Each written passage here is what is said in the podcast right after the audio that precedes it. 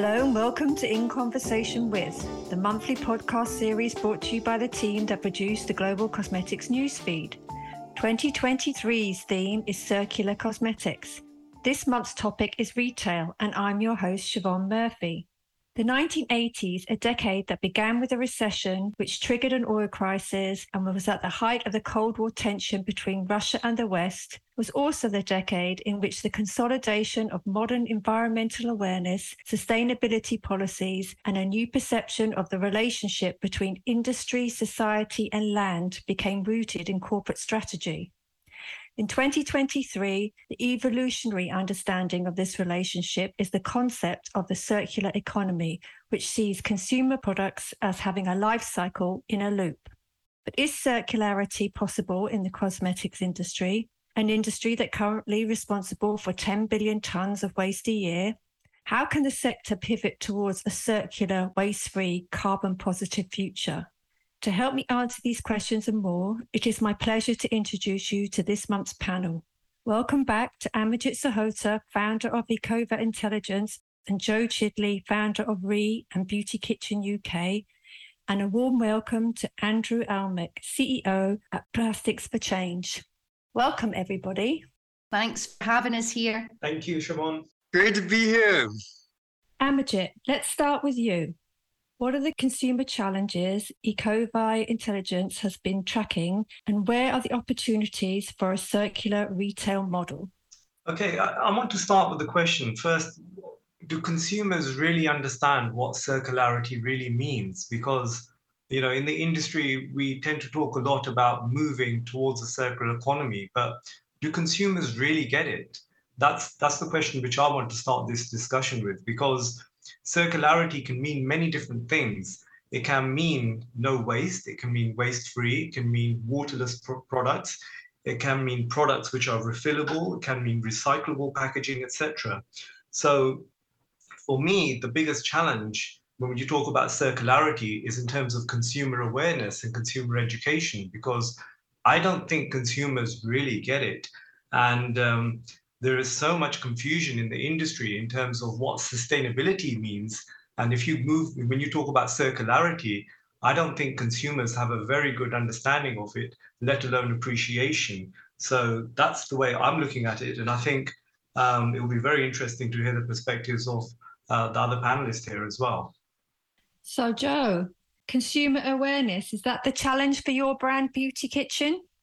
I think when we talk about circularity, just to add to the, the, the previous points, it's about breaking it down. And for me, the simplicity of having a resource. So the planet is a resource that we all use, and particularly in our industry, we use it to create formulations, we use it to create our packaging, our supply chain, and ultimately the consumer from an efficacy perspective. And, and that's really what gets us all out of bed in the morning.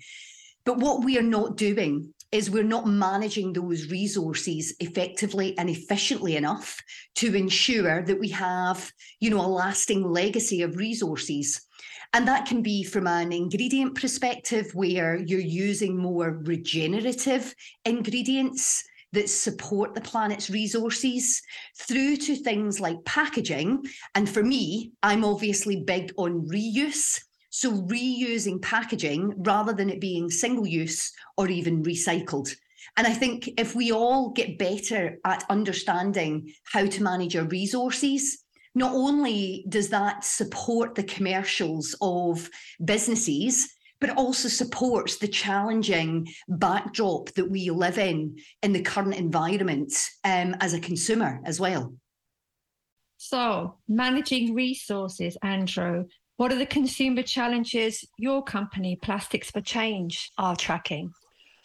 Well, I just want to also echo some of the points there about the importance of, of, of consumers being curious and understanding a little bit more about what happens to their waste uh, in their local community. So, understanding uh, the recycling systems in their local community, what actually happens to the waste, in the West, it's far too common for the waste plastics to actually be exported to emerging economies where they're sorted because the cost of labor is cheaper there.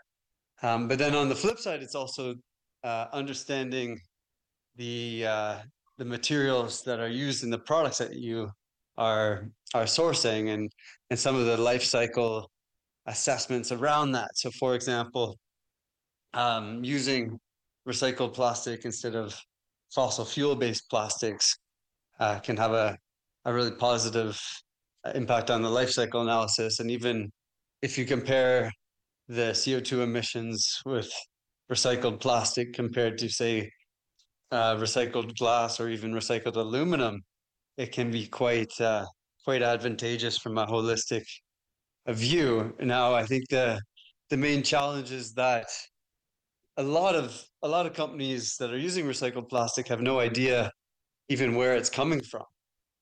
And one interesting uh, fact is that 58% of the uh, recycled plastic that enters the circular economy globally comes from uh, emerging economies, it comes from these informal sector supply chains in emerging economies, whereas you also have 50% of the uh, recycled plastic consumed in packaging being consumed in Europe. So there's this huge flow of material from the global south to uh, to the global north, so to speak, in in the packaging industry, and often um, people have no idea where their packaging is coming from because the supply chain lacks the transparency. And this is a something that we've really tried to push and bring into the mainstream is uh, the opportunity to not only have the environmental benefits of using recycled plastic, but also have the the social impact when sourcing from uh, the informal waste economies and really leveraging plastic as a as a resource for creating better livelihoods and bringing bringing dignity to some of the poorest people in the world at the base of these informal waste economies. So there's there's a lot to be curious about as a consumer, but I don't think there's enough uh, deep understanding to to really uh, because it's a complex issue. Talking consumer curiosity, Amarjit, what are the digital challenges Ecovia Intelligence has been tracking, and where are the opportunities for a circular retail model? Uh, yeah, good question. Um, I, I, think the first thing is um, having an online retailer or having a digital channel where consumers can actually move towards circularity.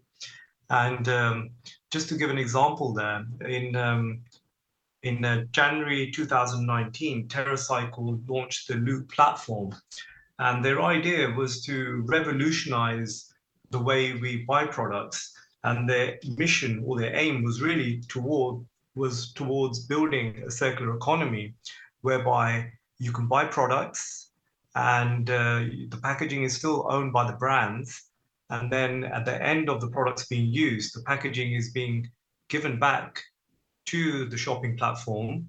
They give it to the brand owners, which clean it and give it and refill it with package with products so they can be reused again. Now that had a lot of hype and everyone was very excited, thinking this is going to be the way forward because it was a remake of the milkman model. But unfortunately, consumers were not really ready for it.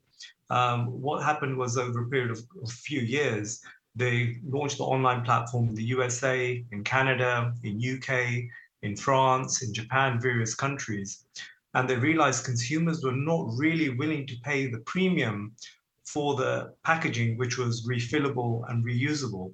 So for me, you know, I think circularity, I think it's a great concept, but I think maybe consumers are not educated enough, maybe they're not aware enough enough of the benefits of it. And uh, this example of the Loop platform just showed, you know, when you've got a great concept, you can move towards circularity, but consumers sometimes they don't fully understand it. And one of the reasons which we see that it didn't really succeed was the adoption rates. Um, the adoption rates were fairly low. And another example I want to give is this um, Berlin retailer called Era Zero Waste. And their mission, again, is to sell products which have zero waste. And they focus on organic foods which are delivered to consumer households which don't have any packaging. And they also had a refillable model for personal care products and cosmetics. And also, after about a year, year and a half, they decided to get rid of the cosmetics and personal care products because consumers were just not ready for it. They were willing to buy food products without packaging, but personal care products with refillable packaging where they had to return them, it just became so difficult for them. So again, I think um, I think consumers are probably not ready for this platform just yet uh, online. And what Loop platform, sorry, what the Loop uh, uh, business model has now moved towards is moving towards retailers like Tesco, Carrefour in France, uh, Giant in USA, where they're working directly with them and consumers can buy the products within the stores and then return the packaging there. So what they've done is they've changed their business model away from digital back to physical retailers. So what are the digital challenges for your brand Beauty Kitchen, Jo? Well, if I can just add to the loop, because we were involved with the loop platform. So Beauty Kitchen was on the digital platform. And, you know, the fact with consumers is you have to be where they shop. And although people do shop online, they don't necessarily change from shopping online in Tesco, for instance, to shopping online with another online retailer. And I think that's been key to, you know, the evolution of the reuse model here for Loop and a variety of other organizations is understanding where do people shop and what we have to be really mindful of is that when you are shopping, you want it to be convenient, you want it to be accessible, you want it to be value for money, and it has to fit in with your busy lifestyle. And that doesn't matter which region you're in, whether you're in Indonesia, in Canada, or here in the UK. You know, shoppers want all of those things. If you can bring all of that together and still create a reuse model, particularly for packaging, then that is key to, you know, unlocking the circularity of personal care and beauty. And, you know, if you look at, there's several different reports that are out there, but the, the big one is the World Economic Forum. We've obviously got Davos happening again in January. And when you look at the World Economic Forum on the future of reusables, Yes, it talks about all of the different categories that people buy from, whether that's food and beverages, through to personal care, through to home care. And home care and personal care is the easiest way for customers to get over the barriers of reusing packaging or returning packaging. And I think that there is a strong movement, not just from market conditions, but I think large global brands and global retailers are much more engaged with reuse and that's for a variety of reasons. One, they want to get ahead of the curve from a consumer perspective and not lose market share. Two, that the commercials are starting to be better and more in line with single use. So if you're leasing a piece of packaging, that piece of packaging can almost be so close to the price of a single use piece of packaging. And that's where, you know, the big opportunity can be here with circularity, and particularly when we think of personal care and beauty, because we love a marketing story. And that's where Beauty Kitchen has used its reusable packaging format to its advantage because every piece of packaging has a story to tell. And if I then take because Beauty Kitchen is an indie brand. We're a small brand that's available here, you know, in the UK and a couple of other countries. But we are tiny in comparison to a Unilever or a L'Oreal, for instance. But if we take the reuse model to somewhere like a L'Oreal, who have ambassadors. What a great marketing story that potentially one of the L'Oreal ambassadors has used your piece of packaging before. And this is where the difference for the milkman model comes into play because the milkman model wasn't digitally tracked. You didn't have the power of um, technology that we have today. And that's where it's really exciting for the circular economy and from a resource management perspective, because we have the opportunity to track the assets and packaging can become part of that asset. And I think that's where the opportunity lies, not just for consumers, but for with businesses and um, throughout the supply chain within our brilliant, innovative industry. I'm talking resource management, Andrew. What are the digital challenges for Plastics for Change? So, the digital challenge for Plastics for Change is uh, connecting the waste collectors at the base of uh, these supply chains in emerging economies with global brands and manufacturers to provide a consistent supply of high quality recycled plastic that they can actually use in their manufacturing to replace their dependency on fossil fuels. So digitizing this completely informal sector uh, takes a lot of behavior change, a lot of uh, work, connecting all of the uh, where we, where we work in India. There's four million people at the base of the supply chain, um, so it's a lot of uh, a supply chain management, uh, working with the stakeholders, and being also able to digitize our quality assurance and quality control process so that the brands have assurance that the consistency of the quality is there and that it's coming from responsible supply chains where uh, there's compliance standards and we're able to also bring in third party certification partners with the World Fair Trade Organization and also the Ocean Bound Plastic uh, third party verification scheme to show that uh, the plastic is being sourced effectively and that it's consistent quality and really making a breaking down all the barriers that brands have to achieving their recycling goals uh, is enabled through through technology. But I think one of the other biggest challenges facing circularity is um, whether it's investment in uh, business models like Loop or investment in recycling infrastructure or recycling startups like Plastics for Change. There's not enough investment going into the space I was reading an article that on average, uh, the new fossil fuel production is getting around $40 billion of new investment every year, if you track it back over the last few years. As recycling startups or innovators like uh, reuse models are getting a tiny little itty bitty fraction of that. So as a result, we're not keeping up with the pace at which the plastic waste problem is growing. And we saw that recycling rates actually went down from 9% to uh, 8.8%. And hopefully they're back up again uh, this year. But um, fundamentally, the recycling sector and reuse models are just so premature when you compare it to the mature fossil fuel industry, which has had 30 or 40 years of billions of dollars of investment going into setting up these infrastructure. So I think a big turning point in the future is um, as 175 nation states have agreed to create a plastics treaty. Uh, a, a, big part of that is looking at capping the production of the new fossil fuel based stuff, which has an enormous CO2 emission, taking petroleum based uh, raw material from the Earth's crust, putting it through a big apparatus where most of it's consumed as energy, and then you yield a little bit of plastic. Um, that's that's fundamentally needs to uh, be lowered. And if we can do that, then the economics of recycling become much more advantageous.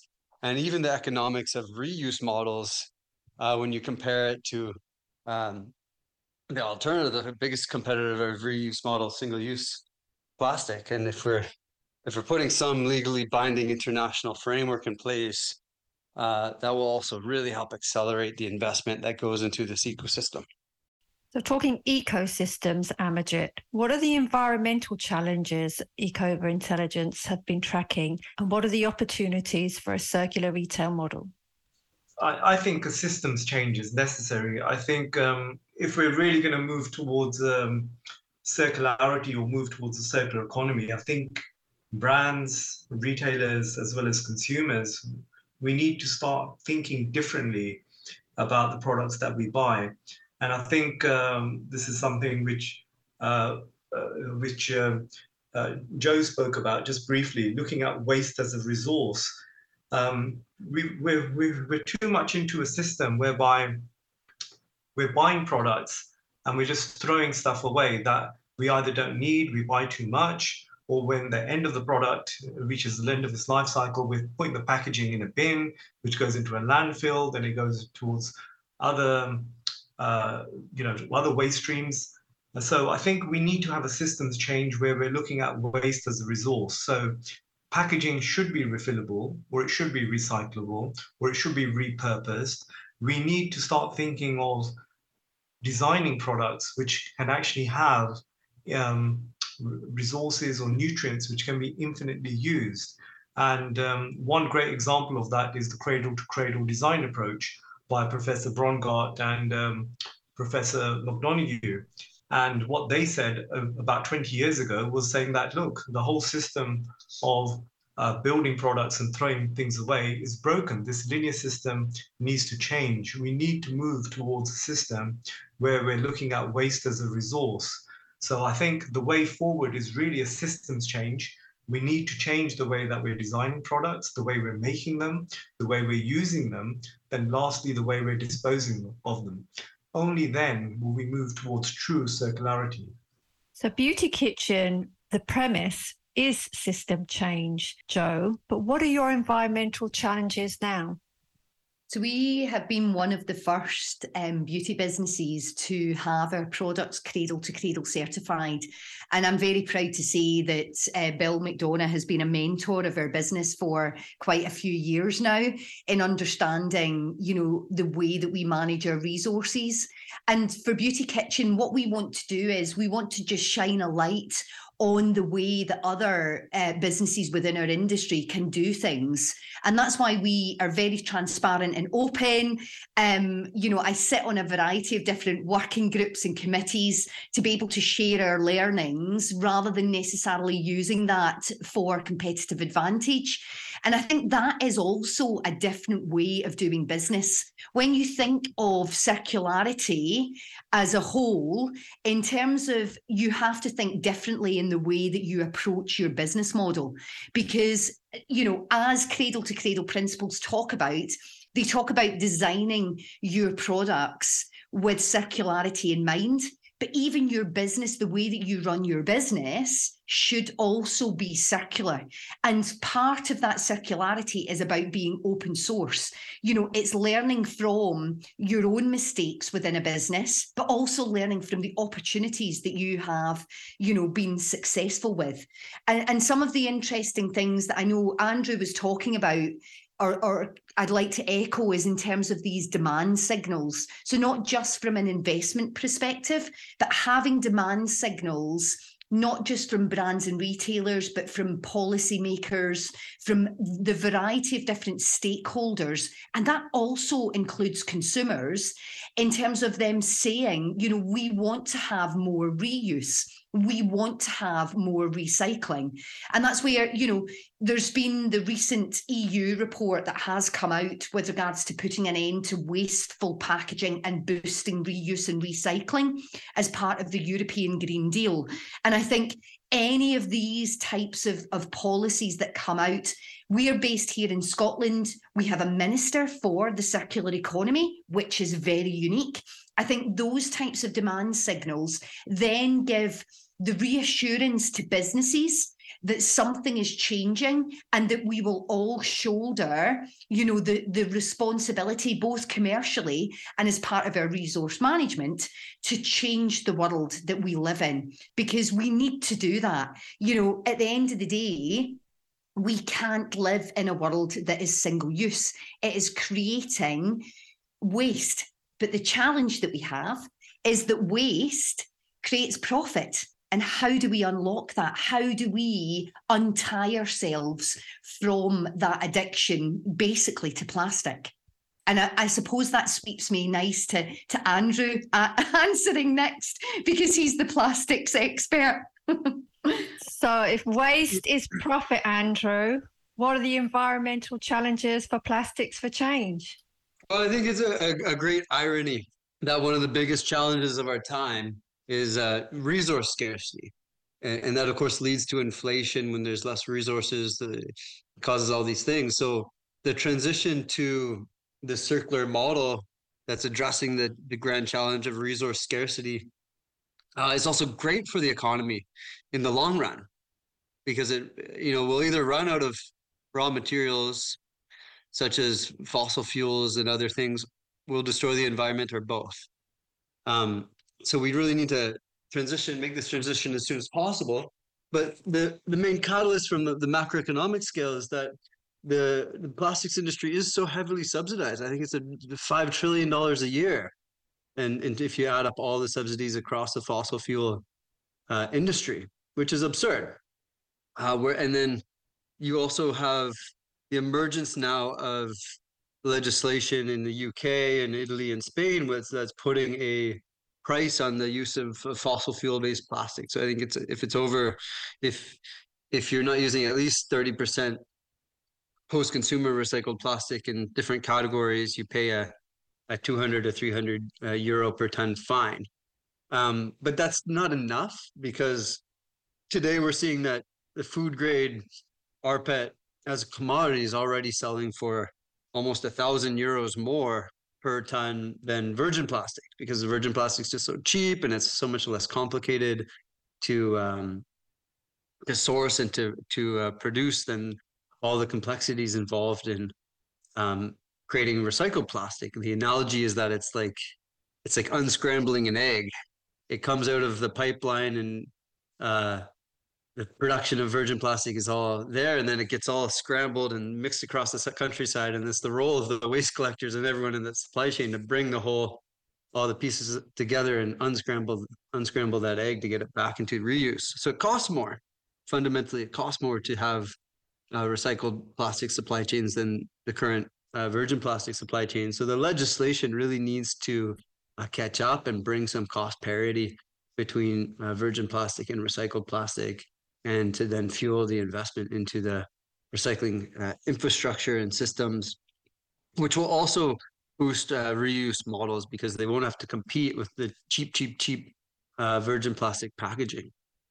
So, if systems change is what is needed, Amarjit, who should be regulating it and where are the opportunities for the circular retail model?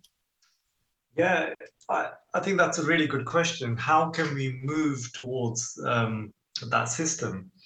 I think the government has a very important role to play, and I think the EU, um, I would say personally, I think they're leading here with their Green Deal that they announced a few years ago.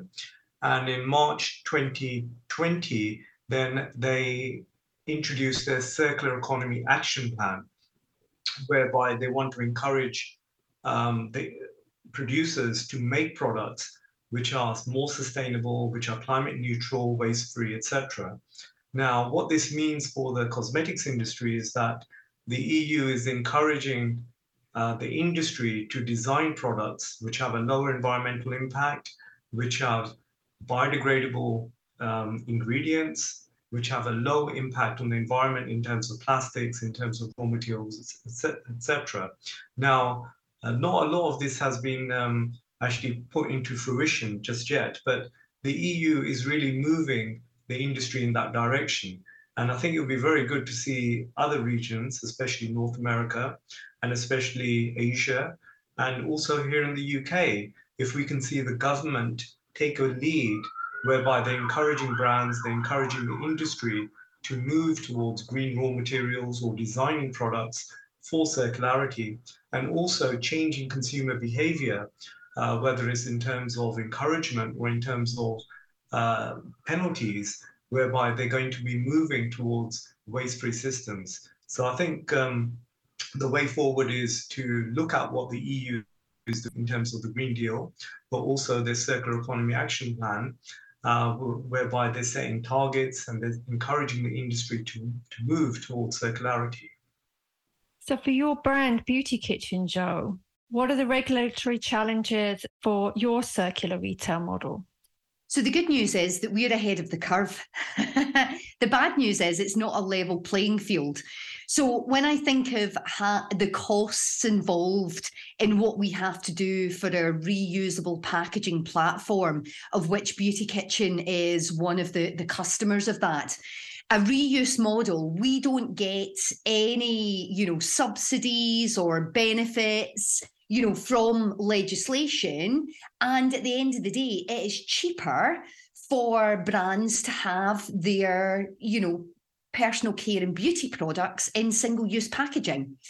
You know so i think that that's what's great about the eu green deal and anything any lead that we take within the uk because having a bit of a level playing field or actually positive discrimination against more reusable packaging then helps you know our own cost models to be able to bring the the cost down internally for a small indie brand what it also does is it really helps to support that consumer message because the small indie brands whether that's beauty kitchen or the other ones that are that are out there in the UK and across the globe indie brands generally can innovate and we can demonstrate what is truly possible for much bigger brands. And that's where the sustainability and circularity impact really lies. It doesn't necessarily lie with a small indie brand like Beauty Kitchen, but a reusable p- packaging platform, Re, where we have Unilever, we have Elemis, we have Lush, we have Marks and Spencers, for example, that are currently using that. Those brands are much bigger and will have a much bigger sustainable impact and drive the change that needs to happen within the industry, not just from a consumer perspective, but from a business perspective. Because at the end of the day, reuse has to be a major pillar and everyone will say that from you know climate scientists to the ellen macarthur foundation that reuse is the way for for consumer products to evolve going forward. So what are the regulatory challenges preventing growth for plastics for change andrew? The uh, regulatory challenges uh, wow, there's a lot of work to be done. I think that, um, well, the best solution to waste is always create less waste. So I, I think any opportunity to not produce some of the really nonsensical waste, like, uh, you know, straw covers and things like uh, things like that should just be eliminated or, or be forced immediately to use um, a paper-based or bio-based packaging, especially the small format flexible packaging. You can transition that towards um, uh, uh, bioplastics because um, it's very hard to collect and recycle the small format flexible packaging, uh, even with um, economic uh, incentives in place for using recycled plastic. So I think that's like a that's a that's a win from a regulatory perspective. I think that enforcing uh, mandatory or minimum PCR contents is another uh, really important one. So in India, uh, the draft legislation is is also calling for a minimum 25% PCR rate by uh, 2025. I think in Europe, there's already some 400 brands that have uh, made a voluntary commitment to use 25% recycled plastic by 2025. Yet, uh, very few of them are are going to achieve that goal. And then the regulatory mandate to say you have to use this amount or you have to pay a fee that'll that'll not be advantageous. Um, that will also really help boost the investment in recycling systems and the demand to help uh, solve all these uh, supply chain challenges of connecting everybody through the supply chain and getting the material back into the circular economy. So those those are like some of the, the big ones off the top of my head from a regulatory perspective. So there are big challenges ahead, Amarjit. But what would progress look like in 12 months' time? I think progress would be seeing more products uh, which are designed to be waste free, um, products which don't have plastic packaging. We're already seeing quite a lot of waterless cosmetics, um, shampoo bars, conditioner bars, even moisturizer bars, which are designed to be waste free and not having plastic packaging. Um, I think what would be great to see more innovation in this area uh, and not just uh, things like refillable packaging or recyclable materials. I think it would be really great to see some innovation like we've seen with sustainable deodorants, whereby you can get buy the deodorant and use the casing multiple times. And um, other innovations like that. I think it would be great to see that, whereby we're moving towards a circular economy. And it's not just about recyclable packaging or just uh, developing products where you can refill the packaging again and again. I think it would be great and very exciting to see innovation in the form of waste-free products, um, in terms of new innovations where products can be designed that they can be used and there's no waste. So that's what I would like to see in the future. And for you, Jo, what would progress look like in 12 months' time? Such a big, loaded question. Thank you for that. Well, if I if I just look at the industry as a whole, so if I talk about FMCG, so, so fast moving consumer goods, the industry creates over 161 million tons of plastic packaging every year, and as we know, that all of us have said, sadly, most of this isn't recycled. The global packaging industry is worth one trillion dollars annually. 99% is single use and less than 1% of the reusable packaging is smart and trackable. If we even just moved 5% to reusable packaging, you know, the innovation that would come out of that, the commercials, the jobs, the environmental benefits, the social benefits, it is such a small number, but it is such a huge impact. So, what I would like to see, and I've been asked this question a, quite a lot recently. If I if I went down the high street in a year's time or two years' time, wouldn't it be great to see people returning packaging and getting their, you know, refilled products out in store or delivered to home? And whether that is, you know, shampoo, conditioner, um, body wash, but also to add to Amarjit's um, point in terms of naked packaging, where Lush really lead the way you know, Lush stores are more naked in terms of no packaging. What a different world we could live in. And for you, Andrew, what would progress look like in 12 months' time? Progress uh, in 12 months' time, I think, is uh, well, at least at Plastics for Change is, is measured by the number of uh, waste collectors that we connect through our platform uh, with global brands, and then the number of tons of of fossil fuel based plastics that we're able to replace with uh, this fair trade verified recycled plastic i think is the main success. So we're proud to have over 7500 waste collectors in our supply chain today and we want to double that again in the next uh, 12 months going forward.